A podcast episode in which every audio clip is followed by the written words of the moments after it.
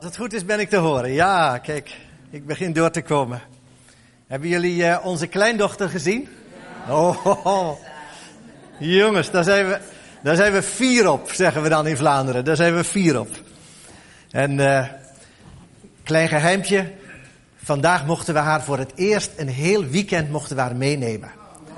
Hey, dat, is, uh, dat is super. Hè? We, hebben, we hebben haar al heel veel dagjes bij ons in huis gehad. Maar ja, voor papa en mama om dan hun kleine een heel weekend mee te geven, dat is toch nog een hele stap. Maar ze hebben het gedaan.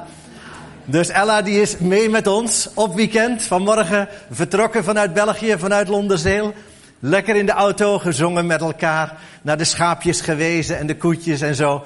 Heerlijke tijd al uh, gehad. En straks dan gaan we naar uh, de mama van, uh, van Karin. Naar oma Gerards. En dat is heel bijzonder. Oma Gerards. Oei. Oma Gerards, die, uh, we hebben nou deze ochtend even gebeld en we hebben gezegd, wij gaan komen. En uh, wel, waar ziet ze dan het meeste naar uit? Uh, het minste ziet ze eruit dat ze Karin en mij ziet, nou ook wel. Maar het meeste ziet ze er naar uit dat ze haar achterkleinkind ziet. En dat is zo bijzonder. Dus we gaan daar naartoe van, van deze avond. We, we slapen in Maasbracht bij oma Gerards. En dan hebben we een heerlijk weekend met, ja, met al die generaties samen. Ja, dat is geweldig. Dat is echt, het is heerlijk. Hebben jullie wel eens gehoord van het woord sandwich-generatie? Kennen jullie dat? Sandwich-generatie. Je weet wat een sandwich is toch, hè? Jullie weten toch in Nederland ook wat een sandwich is, hè? Dat is, dat is een, brood, een broodje, hè? Dus, oké. Nou, we zitten hier vlak aan de grens, hè? Dus jullie eten, jullie eten natuurlijk op zondag, dan eet je een sandwich. Wij, wij kunnen die s'morgens halen bij de bakker, uh, want bij ons zijn de bakkers open in België. Op zondag, dan halen we heerlijke sandwichjes. Maar uh, sandwich-generatie, wat is dat? Dat is, ja, dat is de generatie die ertussen zit. Ik hoor het al zeggen, heel goed. De sandwich-generatie is de generatie die zorgt en voor hun kinderen, kleinkinderen, maar ook nog voor hun ouders. En ik ben ik behoor tot die generatie. Ik, ben, ik behoor tot de sandwich-generatie. Want uh, ja, je hoort het al. Karin, haar moeder, die, uh, die leeft nog. Mijn moeder leeft ook nog. En ondertussen, we hebben twee kleinkinderen. En wij zitten daar midden tussenin. En waarom noemen ze dat nu de sandwich-generatie? Omdat onze generatie, die wordt daar een beetje in geplet. He, dus wij zitten daar een beetje, wij zitten onder druk. En waarom zitten wij onder druk? Omdat wij moeten en zorgen voor de generatie die na ons komt. Maar ondertussen, de generatie die achter ons is, die heeft het ook echt nodig dat we hun nog een stukje verzorgen. En dat doe je natuurlijk met heel je hart. Want de generatie die voor ons is, onze ouders, die hebben ook zo enorm goed voor ons gezorgd. Dus eh, nu willen wij ook voor hun zorgen. En vorig weekend was uh, mijn moeder was bij ons. Ik had mijn moeder gehaald, die is in een verzorgingstehuis dicht bij Utrecht. Nou, wij wonen in België. En ik heb haar dan uh, vorig weekend, heb ik haar vanuit Nederland, heb ik haar naar België gehaald. Want mijn moeder werd vorige week zaterdag 85 jaar. Wow.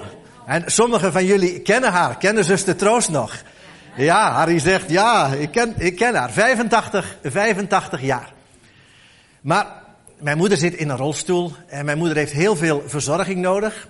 Maar dat houdt mij niet tegen om voor zo'n gelegenheid, ik doe dat toch nog een drie, vier keer per jaar, om in de auto te stappen, naar Nederland te rijden en dan mijn moeder helpen in die auto. En dat is een, echt een hele klus.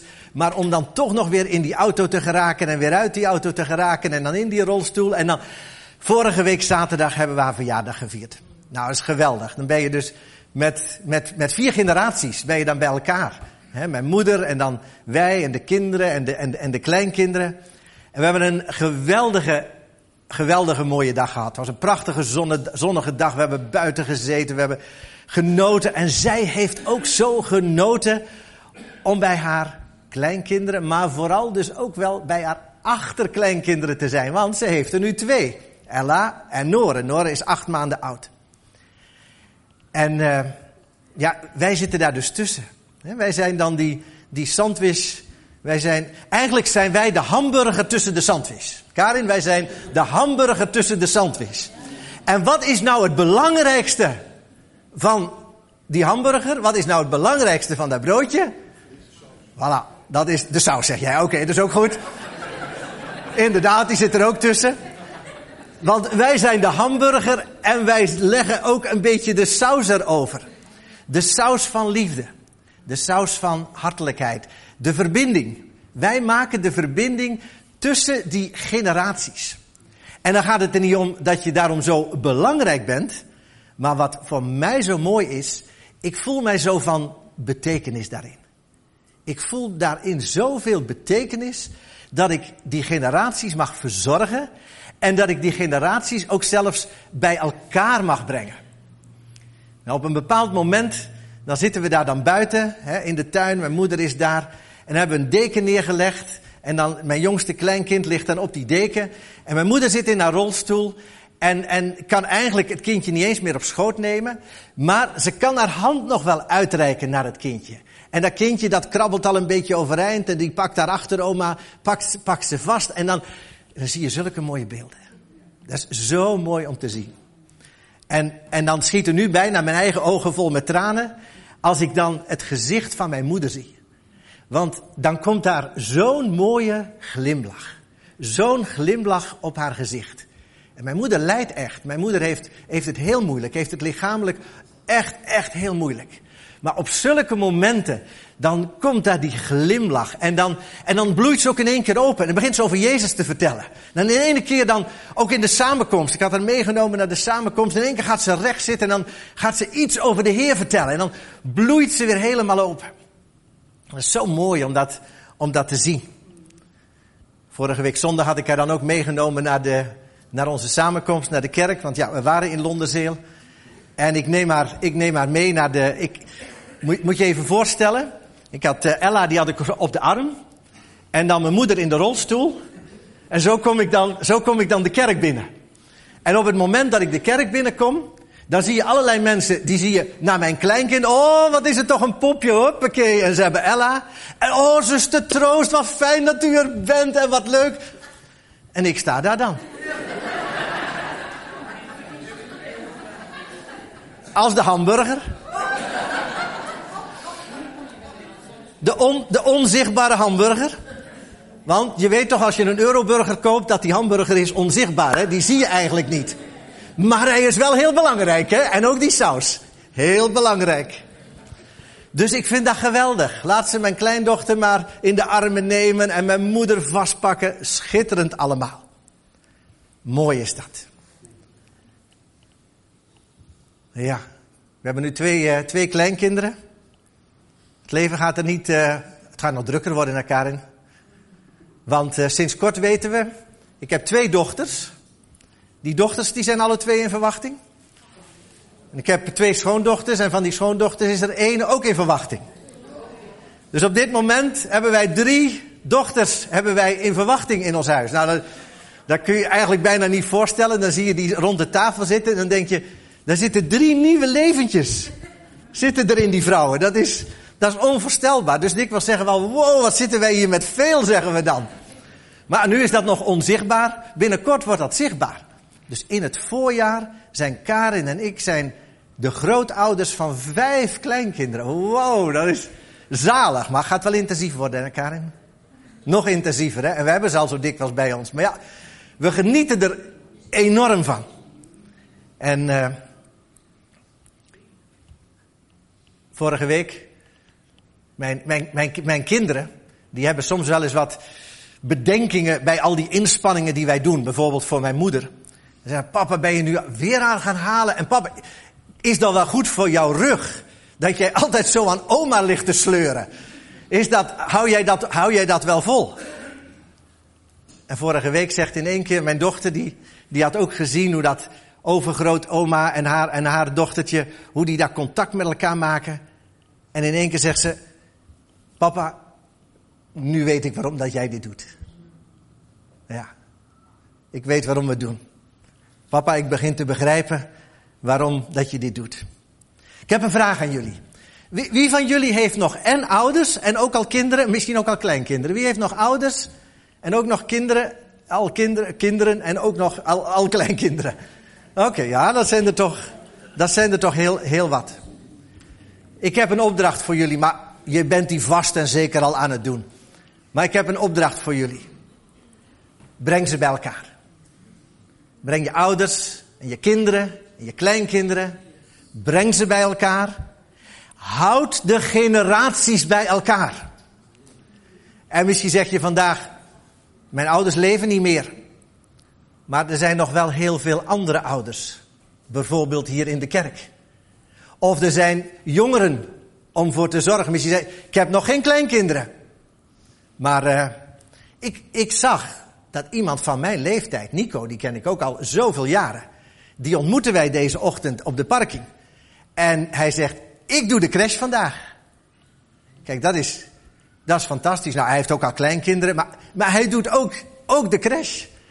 Dus je kunt op zoveel wijze kun je iets betekenen voor de generatie achter je, voor de generaties na je. Wij, hebben een mevrouw in onze kerk, die is al over de tachtig en die doet nog altijd de crash. Over de tachtig. Karin, onze Lucie, over de tachtig. Nou, nu begint ze toch eraan te denken, of wij beginnen er meer aan te denken van, Lucie, gaat dit, gaat dit allemaal nog wel? Wordt dit niet allemaal te druk voor je?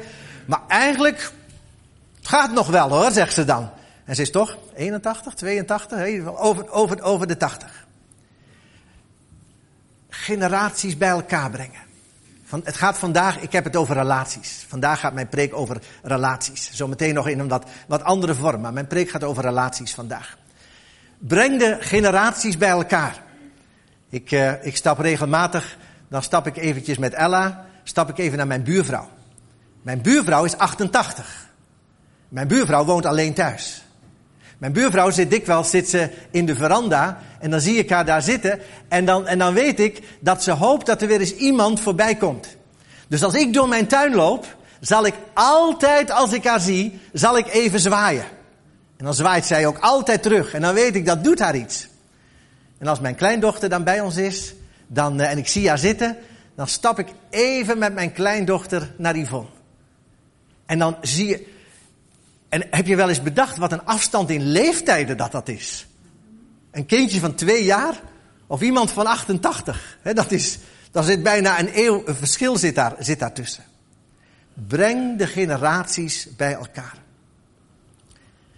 Of je nou 30 jaar bent, of 40, of 50, of 60. Ik ben er 60 geworden in, uh, in juni. Als je van die leeftijd bent, dan heb je allemaal mensen die jonger zijn dan jij. En je hebt allemaal mensen die ouder zijn dan jij. En jij en ik hebben de mogelijkheid om iets voor hen te betekenen. Amen. Wij hebben de mogelijkheid om iets voor hen te betekenen. Want wij zijn nog vitaal. Soms dan voel ik mezelf een beetje naar voren zakken, een beetje krom worden en zo. Maar dan denk ik, nee Henk, kom aan. Recht staan. Je rug strekken. Je bent nog sterk. Je kunt het nog. Vitaal zijn. We zeggen het ook wel eens tegen elkaar, elkaar want soms zijn we ook wel eens moe, hè. Soms dan worden we ook wel eens moe van, van alles. Maar dan zeggen we, nee, kom op. En als we zelf geen kracht meer hebben, dan is er nog iemand die ons kracht geeft. En dat is Jezus. Dan geeft Jezus ons kracht. En ondertussen, niet klagen, niet zagen, geen medelijden met jezelf vanwege de kwaaltjes en dat soort dingen. Doorzetten. Nu, tegen Karin moet ik dat niet zeggen. Die doet dat vanzelf. Zij moet dat tegen mij soms wel zeggen. Henk, geen medelijden hebben met jezelf. Kom aan Henk, je kunt het doorzetten. Je kunt zoveel betekenen voor mensen om je heen. En dat is mijn, mijn eerste boodschap vandaag naar jullie en naar, en naar mezelf. We kunnen zoveel betekenen voor mensen om ons heen. Ook voor leeftijdgenoten, maar ook voor mensen die jonger zijn. Want de mensen die jonger zijn, zijn nog heel afhankelijk. De mensen die oud zijn, zijn heel afhankelijk. En dat is een reden dat we juist voor hen, dat we ons allergrootste best moeten doen. Nou, dat is duidelijk. Ja. Weet je, wie je voor wie je ook veel kunt betekenen, en dat is nu even een heel ander aspect van mijn prediking, en een beetje ook ernstig aspect.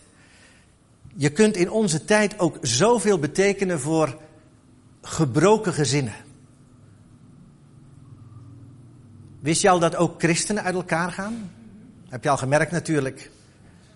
Toen ik Jezus pas kende, 40 jaar geleden, had ik dat, ik had dat nooit gedacht.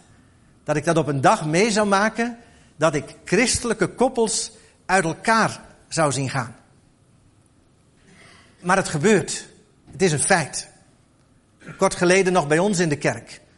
Enorm van, enorm van geschrokken. Mensen die al, een koppel die al 21 jaar getrouwd waren. Vier opgroeiende kinderen. En in ene keer, het is gedaan. En je denkt nog met alle ontkenning in je hoofd, maar nee, dat, we gaan ervoor bidden. En dat doe je dan ook. Je bidt ervoor als kerk. En, en, en, en we gaan met ze praten en we gaan nog allerlei pogingen doen. Je, je ontkent het nog een stukje in, in je hoofd. En dat is ook goed dat je het ontkent, want je, want je zegt, nee heer, dit mag niet gebeuren. Nee heer, dat, dit willen wij niet. Maar het gebeurt toch.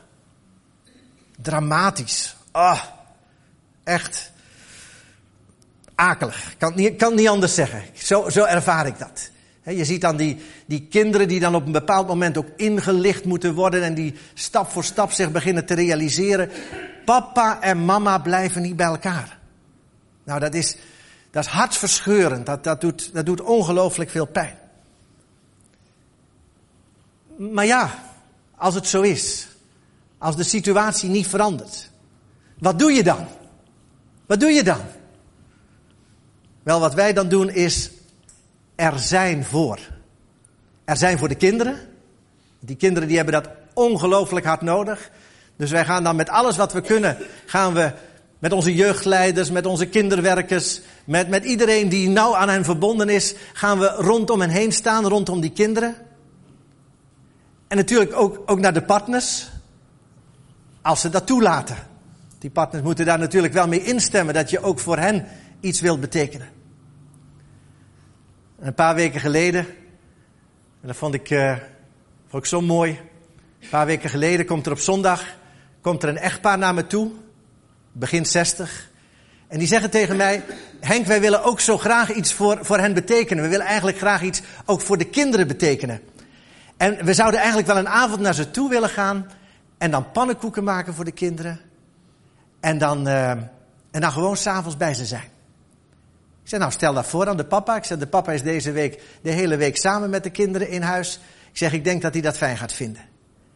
En, uh, en, dan, is dat, en dan hebben ze dat gedaan. Dus dan zijn ze op een avond, is dat echtpaar, die is uh, naar hun thuis gegaan. En dan hebben ze pannenkoekjes gemaakt voor papa en voor de kinderen. En dan zijn ze de hele avond zijn ze erbij gebleven. Uiteindelijk zijn ze allemaal spelletjes zijn ze gaan doen. En dan hebben ze een hele leuke avond gehad. Het zijn maar kleine dingen, maar het zijn wel ontzettend belangrijke dingen. Wat kun je betekenen voor gebroken gezinnen? Heb je daar wel eens over nagedacht? Dat je misschien iets kunt betekenen voor mensen die, ja, waar plotseling de papa met de kinderen zit of de mama met de kinderen en dan gaat dan van de ene naar de andere. En, maar wat kun jij voor ze betekenen? Of wat mag iemand voor jou betekenen? Op het moment dat jij misschien in die situatie zit. Ik was, eh, toen ik hier zo gisteren over aan het nadenken was, was ik ook eh, aan het denken van, Heer, welk Bijbelgedeelte wilt u nu graag dat ik vandaag voorlees? En ik eh, kwam op een gedeelte uit Hebreeën 13. In Hebreeën 13, in de eerste vijf versen. U mag dat, u mag dat natuurlijk meelezen als je dat graag wilt. In Hebreeën 13, daar begint het in eh, vers 1, begint het met deze woorden. Houd de onderlinge liefde in stand. Amen. Houd de onderlinge liefde in stand. En houd de gastvrijheid in ere. Amen. Houd de gastvrijheid in ere. Want zo hebben sommigen van u zonder het te weten engelen ontvangen. Bekommer u om de gevangenen, alsof u samen met hen gevangen zat. Amen. Bekommer u om de gevangenen. Misschien mogen we het woord vluchteling hier ook wel even invullen. Bekommer u om de gevangenen, alsof u samen met hen gevangen zat. Bekommer u om de vluchtelingen, alsof je samen met hen op de vlucht bent. Bekommer je om de mishandelden, als om mensen die net zo'n lichaam hebben als u. Hadden een bijzonder, bijzonder mooie woord. Hoe, hoe goed is dit verwoord? Hoe diep komt dit ook naar ons over? Behandel, bekommer u om de mishandelde, als om mensen die net zo'n lichaam hebben als u. Jij zou ook in die situatie kunnen zitten. En dat is eigenlijk, eigenlijk wat hier staat. En houd het huwelijk in ere. Amen? Houd het huwelijk in ere. In alle omstandigheden. Karin en ik zeiden 37 jaar geleden op het gemeentehuis. In goede en in kwade dagen. Want die kwade dagen zijn er ook. Houd het huwelijk in ere in alle omstandigheden. En houd het echtelijk bed zuiver. Want overspelige en echtbrekers zal God veroordelen. Heel serieuze woorden. Wat een, uh, een bijzonder gedeelte. Wat vat dit al goed samen? Toen ik dit in mijn, in mijn hoofd kreeg, dit gedeelte uit Hebreeën 13, toen dacht ik, ja heer, dit vat heel goed samen waar ik vandaag, waar ik vandaag mijn hart over met jullie wil delen. Over betekenisvol zijn voor anderen. Voor mensen die in afhankelijke posities zijn. Voor mensen die het nodig hebben om voor gezorgd te worden. En dan gaat de tekst, die gaat nog verder. Dan gaat de tekst verder met de woorden die de grondlegger van deze kerk, Wim van den Berg, die Wim van den Berg 37 jaar geleden in de huwelijksbijbel voor Karin en mij schreef. Want Wim van den Berg, Wim van Berg heeft ons huwelijk ingezegend in Maasbracht. En, uh, en toen kregen we deze Bijbel. En in die Bijbel had Wim een tekst geschreven. En welke tekst staat daar? Hebreeën 13, vers 5. Aan Henk en Karin. Hebreeën 13, vers 5. Laat uw wijze van doen onbaatzuchtig zijn. Wees tevreden met wat gij hebt. Want hij heeft gezegd, ik zal u geen zins begeven, ik zal u geen zins verlaten. Ter herinnering van jullie huwelijk op 21 september 1979 te Maasbracht, broeder Wim van den Berg. Ja, ik dacht ik moet hem, ik moet hem meenemen vandaag. Ik moet hem weer even pakken. Die, deze Bijbel, ik heb al veel Bijbels in mijn leven gehad. Maar deze die staat altijd vooraan in mijn boekenkast. Want niet om erin te lezen, want het is een NBG-vertaling, die lees ik niet meer. Maar om hem te zien. Om deze Bijbel te zien. Want dit is onze huwelijksbijbel. Dit is ons verbond. En om ook altijd weer even te zien, het is een groene Bijbel. Ik heb, ik heb mijn hele, hele leven afgevraagd hoe het toch mogelijk is dat Wim destijds koos voor een groene Bijbel. En ik ben zo dom geweest om het hem nooit persoonlijk te vragen. Misschien had hij het ook helemaal niet geweten. Maar ik heb het hem nooit gevraagd en dan is het enige wat een mens kan doen is wat fantaseren. Dus ik heb in mijn fantasie gezegd, hij liep als tuinman, was hij aan het snoeien. En hij dacht aan dat frisse groene, groene huwelijkskoppel aan Henk en Karin. En toen dacht ik, ik moet ze een groene Bijbel geven. He, zoiets. Maar ik denk het eigenlijk niet. Ik denk dat dat een, een fantasietje is. Het zou ook gewoon kunnen zijn dat hij in één keer op zijn klok keek. Ik zie hem nog altijd zo. Dan keek hij op zijn klok en zei oei oei, is het al zo, is het al zo laat? En dat hij gezegd heeft, Roelie, we moeten naar Maasbracht. Ik moet nog een huwelijksbijbel, uh, ik moet nog een bijbel hebben voor Henk en Karin. Pak er snel eens even eentje van de boekentafel. En dat Roelie hup gezegd heeft en voilà. Zo zou het ook geweest kunnen zijn. Nou, Roelie kan het ons misschien nog vertellen. Maar ik kijk altijd naar die Bijbel. Want het is het, het is ons verbond. 37 jaar lang. Samen met elkaar op weg zijn. In goede en in, en in kwade dagen. Ja. En dan hebben we die, die tekst gekregen. Laat uw wijze van doen onbaatzuchtig zijn. Dus niet aan jezelf denken, maar vooral ook aan de ander denken. En daarvoor moet je tevreden zijn met wat je zelf hebt. Ja, want als je niet tevreden bent met, met wat je hebt, ga je alleen maar naar jezelf kijken. Wees tevreden met wat je hebt. En als je toch even niet tevreden bent, kijk dan naar Hem die heeft gezegd, ik zal jou niet verlaten. Ik zal bij jou zijn. Zo kostbaar. Een huwelijk is zo kostbaar. En ik ben blij, Karin, dat wij al 37 jaar op weg zijn. En nu weten we ook dat we de eindstreep gaan halen. niet dat we daar ooit aan getwijfeld hebben. Maar als je dan 37 jaar op weg bent. En dan, en dan denk ik aan mensen die dan, die dan 20 jaar op weg zijn. En die dan uit elkaar gaan. En dan, en dan denk ik bij mezelf, en ik veroordeel ze niet, hè, want ik sta hier niet om iemand te veroordelen. Absoluut niet. Maar ik denk dan, wat jammer. Wat ga je nu veel missen? Want wij zijn bij elkaar. En we hebben onze kinderen. En we hebben onze kleinkinderen. En, en dat komt allemaal bij elkaar. En, en dan zie ik koppels en dan denk ik, oei oei oei. Je gaat zoveel niet meer hebben. Het wordt allemaal zo gecompliceerd. Het wordt allemaal zo ingewikkeld. Ik moet trouwens nog even één, één ding tussendoor zeggen over deze, over onze huwelijkstekst. Want uh, je kunt zulke kostbare momenten hebben met je kinderen. Toen onze Michael 16 was, dan is hij op zijn eerste zendingsreis geweest. Nota bene met Wim van den Berg. Is hij en met Wim Kok. Is hij samen op zendingsreis geweest naar Suriname. En hij belt mij vanuit Suriname. En dat was in die tijd, was dat toch, het was niet met sms'jes of zo. Hij belt mij via een vaste telefoon. Belt hij mij naar huis. Hij zegt, papa, wat is jullie trouwtekst? En ik zeg, dat is Hebreeën 13 vers 5. Oké, zegt hij. Tot later. En hij komt terug van zijn zendingsreis. Hij komt thuis. En hij heeft dit voor ons mee. Hij heeft dit laten maken in Suriname. Wees tevreden met wat u hebt. Want God heeft gezegd, ik zal altijd voor u zorgen. Ik zal u nooit in de steek laten. Dus die staat er ook in mijn kantoor.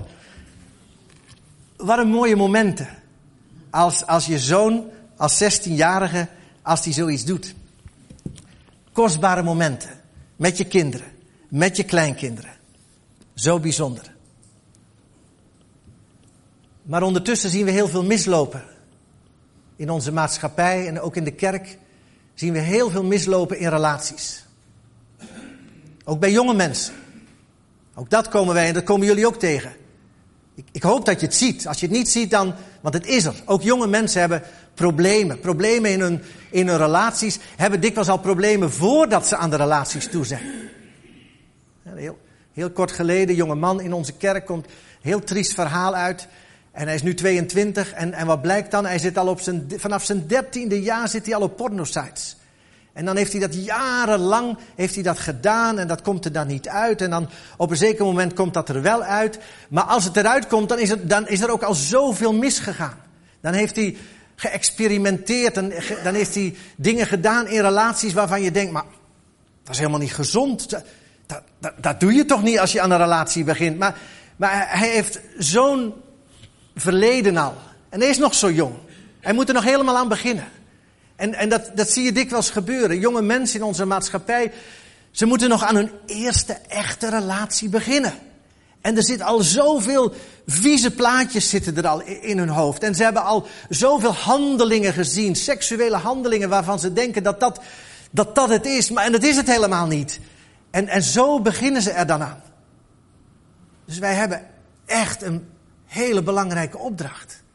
We hebben echt een opdracht om er te zijn te zijn voor, voor jonge mensen, te zijn voor, voor oudere mensen. Er loopt zoveel mis in relaties. Er is zoveel foute, foute denkbeelden, verslavingen. En, en veel jonge mensen gaan al heel snel over tot lichamelijke intimiteit met het andere geslacht. Maar ook dikwijls met hetzelfde geslacht. En er is veel werk aan de winkel. Er is veel preventief werk aan de winkel. We hebben heel veel te doen met elkaar. We kunnen daarin van betekenis zijn. En waar ik dus, ik heb het al aangehaald, koppel van met twintig jaar getrouwd, waar ik soms echt radeloos van word, dat zijn christelijke echtparen. Die na zoveel jaar uit elkaar gaan. En, en, en je kijkt er daarna, Karen en ik kijken ernaar en zeggen, hoe kan dit nu? Wat, wat gebeurt hier nu? Waarom, waarom gebeurt dit nu? Als je daar dan over doorpraat en je, en je praat ook met, met, met, met zo'n koppel, praat je erover door, dan blijkt altijd weer opnieuw dat ze ergens op de weg zijn ze elkaar kwijtgeraakt.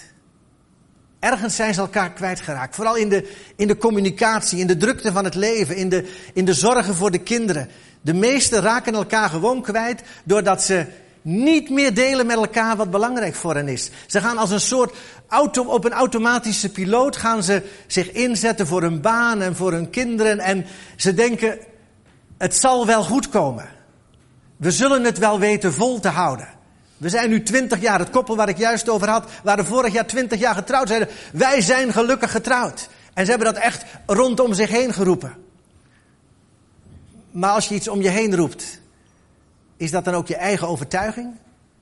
Of is het om jezelf misschien wel het nog een keer wijs te maken? Dat het allemaal toch wel heel goed gaat.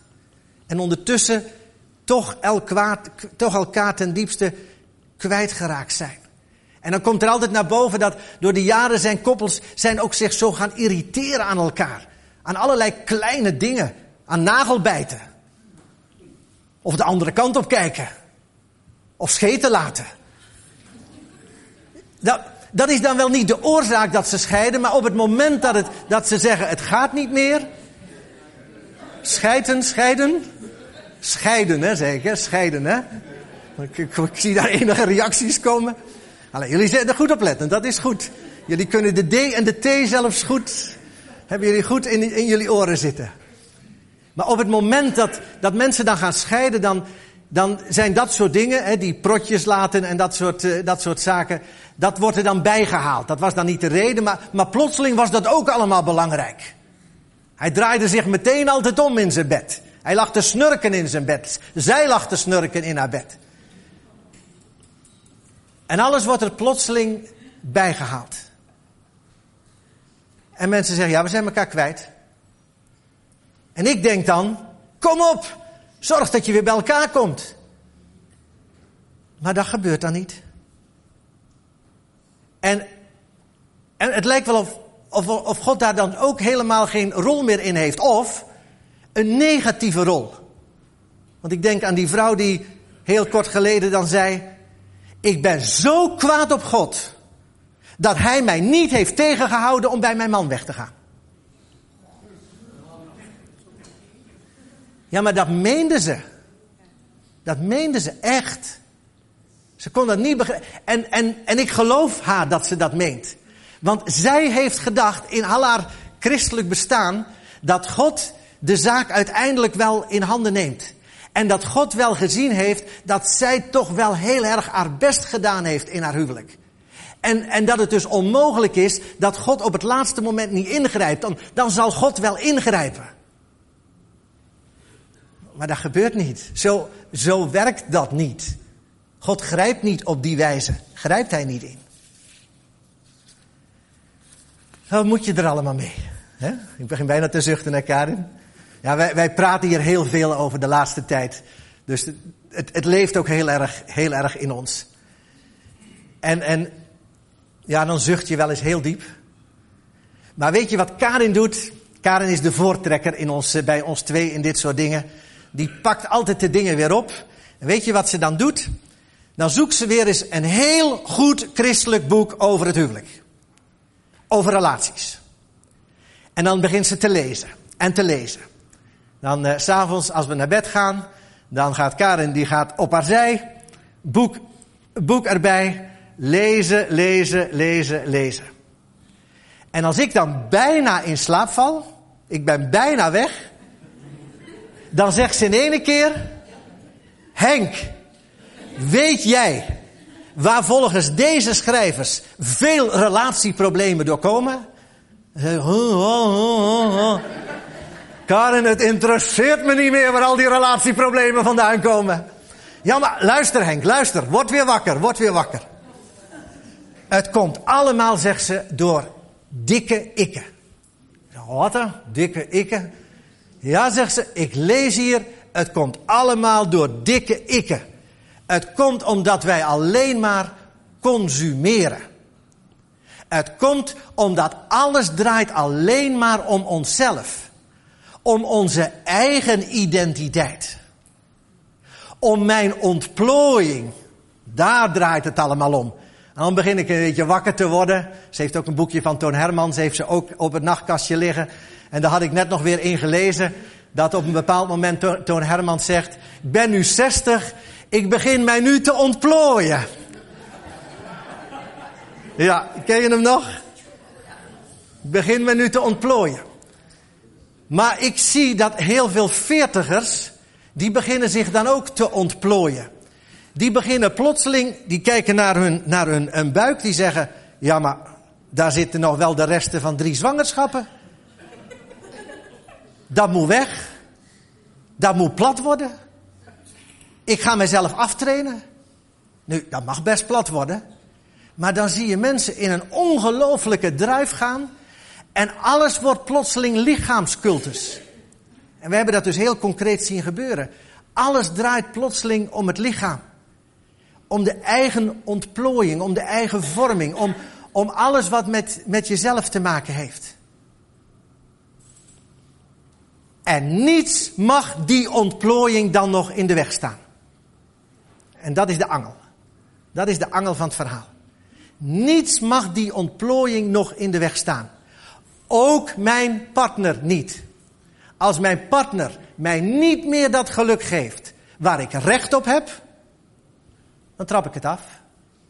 En dan vraag ik aan mijn omgeving, wat vinden jullie ervan? Die zeggen, meid, als jij niet meer gelukkig bent, ik zou hetzelfde doen. Want het draait allemaal om jou. En niets mag jouw geluk in de weg staan. En we brengen enorme offers in onze maatschappij om er mooi uit te zien, om zo goed mogelijk naar voren te komen. We brengen daar enorme offers voor. Maar het woord zelfopoffering kennen we niet meer. En kennen mensen dus echt niet meer. Of ze kennen het nog wel en het is een vies woord geworden. Zelfopoffering. Jezelf opofferen. Wat een tijdverlies is dat. Het draait om mij. Het draait om dikke ikken. Daar draait het om. Dus Karin, bedankt dat je me daar weer op gewezen hebt. Dat je in ene keer, ik vergeet, jullie vergeten dat nu ook nooit meer, hè? Dikke ikken. En plotseling herinnerde ik mij dat met mijn kinderen op school, ik sta ook nog voltijds in het godsdienstonderwijs, Karin staat nog voltijds in het godsdienstonderwijs. Maar met mijn kinderen op school, in de lagere school, probeer ik ook al heel bewust met ze te praten over papa en mama en liefde en liefde voor de vriendjes en, en zo. En dan heb je natuurlijk de tien geboden van Mozes. Ja, die zijn heel moeilijk voor die kinderen om die zo te begrijpen. Dus ik maak van alles mijn eigen gedichtjes. En uh, dus bij, bij mij is dat dan één God, geen afgod, geen spot. De rust waarderen. Je ouders respecteren. Niet dodelijk haten. Je partner niet verlaten. Niet klikken. Foute woorden inslikken. En niet ikke, ikke, ikke en de rest kan stikken. Dus niet dikke ikke. Die, die niet. En zo zijn Karin en ik zijn er dan mee bezig. Karin heeft nu een prachtig standaardwerk heeft ze gekocht over relaties. Zij vindt dat dan allemaal en, uh, en ik lees dan mee. Of ik luister naar haar voordat ik in slaap val. Maar ze heeft weer een geweldig mooi standaardwerk gevonden. En dan trekken wij samen conclusies. Dan trekken wij samen de conclusie dat we in de kerk nog meer over relaties gaan spreken.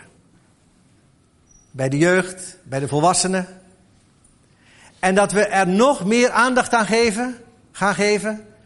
Hoe je zelf geestelijk slank en fit blijft. Hoe word je niet dikke ikke? Hoe blijf je geestelijk slank en fit? Door er te zijn voor de ander. Zo blijf je slank en fit. En dan concluderen we samen dat we daar met de mensen over willen praten. En daarom praat ik er ook vandaag met jullie over. Want het zit, hè, ze zeggen wel eens waar het hart van vol zit, daar loopt de mond van over. En daarom vertel ik het ook gewoon aan jullie vandaag. Praten over relaties. Werken aan relaties. Van betekenis zijn in relaties. Daar wil ik voor gaan. En dan ben ik zo blij dat Karin sturing geeft aan ons pastoraal team.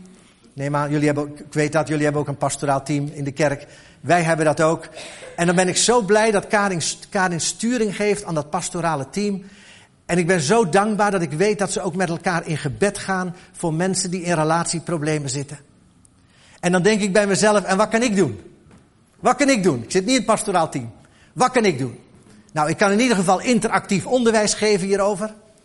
En ik kan, weet je waar ik goed in ben? In vragen stellen.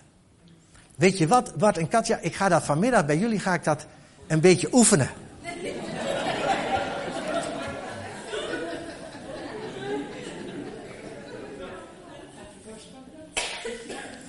Dat had ik nou niet van tevoren bedacht. Dat komt in één keer zo bij mij op.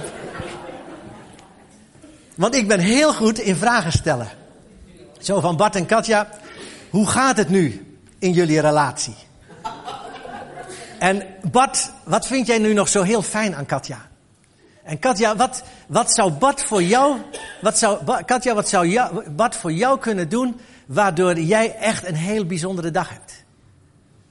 En, en zo kan ik er nog wel een honderdtal, uh, kan ik nog wel bedenken. Want het leuke is, het leuke is, op het moment dat zij gaan reageren, dan kan ik een andere vraag stellen, weet je wel? En dan bombardeer ik hun met allerlei, wat ze noemen, open vragen. En dan krijg ik allemaal, ja, dan zeggen ze, dan krijg je allemaal informatie. Dat is, maar die informatie die interesseert, eigenlijk interesseert mij die helemaal niet. Er is maar één ding wat mij interesseert, dat jullie dan weer even dichter bij elkaar komen. Dat is het enige wat mij, wat mij interesseert. want je, je, hebt wel eens in een gesprek met een koppel, dan zitten ze de hele tijd zitten ze naar je te kijken. Dan denk je, oei oei, dat gaat niet goed zo. Ze moeten naar elkaar kijken. En dat lukt dan ook wel in een gesprek. Want je brengt mensen bij elkaar en dan beginnen ze met elkaar te praten en dan komt er van alles. Dat kan ik goed. Ik kan heel goed vragen stellen. Nu, afsluitend. Weet je wat ik ook eh, goed kan? Nou, goed kan. Wat, wat ik gewoon kan en wat jullie ook allemaal kunnen. Ik kan bidden. En ik kan ook bidden samen met anderen. Daar hoef je geen speciaal opgeleid iemand voor te zijn. Je kunt allemaal bidden. Je kunt allemaal ook samen bidden met anderen. En daar wil ik vandaag mee afsluiten. Dat eigenlijk moeten we ervoor zorgen dat we allemaal een paar gebedsvrienden hebben. Weet je wel, wat er zo geweldig is aan een gebedsvriend? Dat als je samen met je gebedsvriend bidt, alles wat God dan van jou hoort, hoort hij ook. Daar kan soms ook een belemmering zijn om te denken, ai, ai, ik zal dit maar niet tegen God zeggen, want dan hoort mijn gebedsvriend het ook. Ja, privé naar God durf ik het wel te zeggen. Maar, en dan moet je alles beginnen na te denken, hoe komt dat nu? waarom, waarom durf je dat niet te zeggen? Zou je er niet gewoon mee komen? Zou je niet gewoon in een vertrouwde omgeving met jouw gebedsvriend, waar je misschien al een hele tijd mee samen bidt, kom er mee en zeg het gewoon tegen God. En in de intimiteit met God, in het persoonlijk gesprek met God, komt er iets in je binnenste open en wordt het dikwijls veel gemakkelijker om het gewoon te zeggen. En dan hoort jouw gebedsvriend, die hoort het ook. Dus dat is mijn laatste pleidooi voor vandaag, Bart. Zorg dat je allemaal een paar gebedsvrienden hebt. Want uh, op het moment dat je iets deelt, dan wordt iets, komt iets open. Als ik met iets zit en ik heb het gedeeld, eerst dan maalt dat maar door mijn hoofd en ik zit daarmee en ik vecht daarmee. Maar op het moment dat ik het gedeeld heb, dan is net alsof er iets van mij afvalt. dan wordt het in één keer al gemakkelijker. En dan blijkt plotseling ook nog eens een keer dat je dan die gebedsvriend of je partner, die is plotseling ook helemaal bewogen over je. Die zegt, joh, zit jij daarmee? Maar hoe kan ik jou helpen? Wat kan ik, wat kan ik voor jou doen? Dus in ene keer, het is eruit. En bovendien, je krijgt in één keer ook nog hulp. Je krijgt ook nog steun. Je krijgt in één keer begrip. Dus zorg dat je gebedsvrienden hebt. Want we hebben allemaal hebben we dingen waarvoor we dat nodig hebben. Om ons hart te kunnen luchten. Of, nou daarmee sluit ik het echt af. Of om gewoon samen voor iets te bidden wat je heel kostbaar is. Ik heb al gezegd in het begin, ik wil zo graag betekenen voor mensen die iets betekenen voor mensen die jong zijn. Nou, op een zeker moment was mijn eigen zoon, die was nog jong. Onze Joshua, die was 16 jaar. En, uh, en Joshua, die was ergens de weg kwijt. Die, die wist het niet goed met God en zeker niet met de kerk. Hij, hij had het niet meer helder voor ogen. En ik dacht, ik moet voor hem bidden. En uh, een vriend van mij, Patrick, had een zoon van zijn leeftijd. Maarten. En uh, Patrick en ik waren gebedsvrienden. Dus op een bepaald moment zeg ik, Patrick, wij gaan toch zeker voor onze zoons bidden? Wij gaan toch zeker voor Maarten en Joshua bidden? En Patrick zei, dat is goed, wij gaan dat doen. Hebben we een jaar lang, hebben wij elke keer als we samen waren, hebben wij voor Maarten gebeden en hebben wij voor Joshua gebeden. En toen waren we een jaar verder. En toen waren Joshua en Maarten nog altijd dezelfde jonge mannen. Er was nog zichtbaar, was er nog niet zoveel veranderd. Maar daarna begon er iets te veranderen. Ze raakten plotseling heel geïnteresseerd in geloven. Heel geïnteresseerd in, ook zelfs in de Bijbel. Ze vroegen zelfs om, om Bijbelstudie, om Bijbelcursus te krijgen. En ons gebed werd dus langzamerhand verhoord. En afgelopen juni, dan zijn we ondertussen wel vijf jaar verder. Afgelopen juni hebben wij onze zoons gedoopt. Ja, ik heb mijn Joshua mogen dopen en Patrick heeft zijn Maarten mogen dopen. We zijn wel vijf jaar verder. En dan moet ik denken aan die woorden van Jezus. Waar twee of drie bij elkaar zijn, ben ik bij hen. In de nieuwe vertalingen, daar staat, waar twee of drie bij elkaar zijn, daar ben ik ook. Nou, dat, dat vind ik duidelijke taal. Jezus zegt, als je met z'n tweeën aan het bidden bent, ik ben er ook. En weet je wat Jezus doet op het moment dat jij met je gebedsvriend gebeden hebt? Jezus neemt dat gebed mee. En Jezus die gaat daarover broeden. Jezus die gaat daarmee aan het werk. En Jezus gaat kijken hoe hij de wegen vindt om jouw gebed, om jullie gebed, om dat te verhoren. En op een dag is het zover. Als je met z'n tweeën bent en je bidt samen, dan kun je bidden voor relaties die stuk zijn gegaan. Dan kun je op zoveel wijzen, kun je in gebed van betekenis zijn voor anderen. Amen? Amen. Genoeg. Ik heb u nog veel te zeggen. Maar voor vandaag is het voldoende. We gaan een moment bidden met elkaar. Ja, zullen we een moment onze ogen sluiten? Een moment met elkaar in gebed gaan.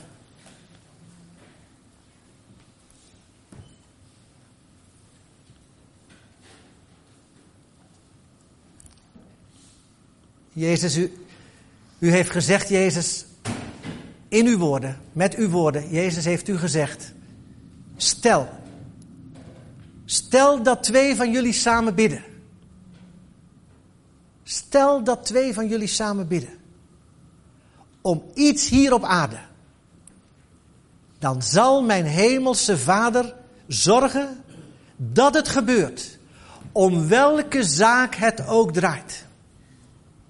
Heer, we willen die woorden vandaag, ik heb dat op mijn hart, Heer, om die woorden van u, Heer Jezus, om die als het ware, Heer, ons voor ogen te houden. Het staat in Matthäus. Je kunt het later opzoeken in Matthäus 18. Luister goed naar deze woorden, zei Jezus tegen zijn twaalf discipelen. Luister goed naar deze woorden. Stel dat twee van jullie samen bidden om iets hier op aarde. Dan zal mijn hemelse Vader zorgen dat het gebeurt, om welke zaak het ook draait. En Heer, we zijn hier vandaag met veel meer dan twee of drie. En Heer, u bent hier ook. U bent hier ook, Heer Jezus. U bent in ons midden. En u weet, Heer, wat er, welke gebedsnoden, hartekreten er in ons hart leven.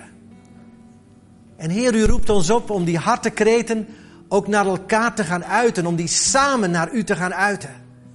Die hartekreet mag op dit moment persoonlijk in jouw hart klinken naar God.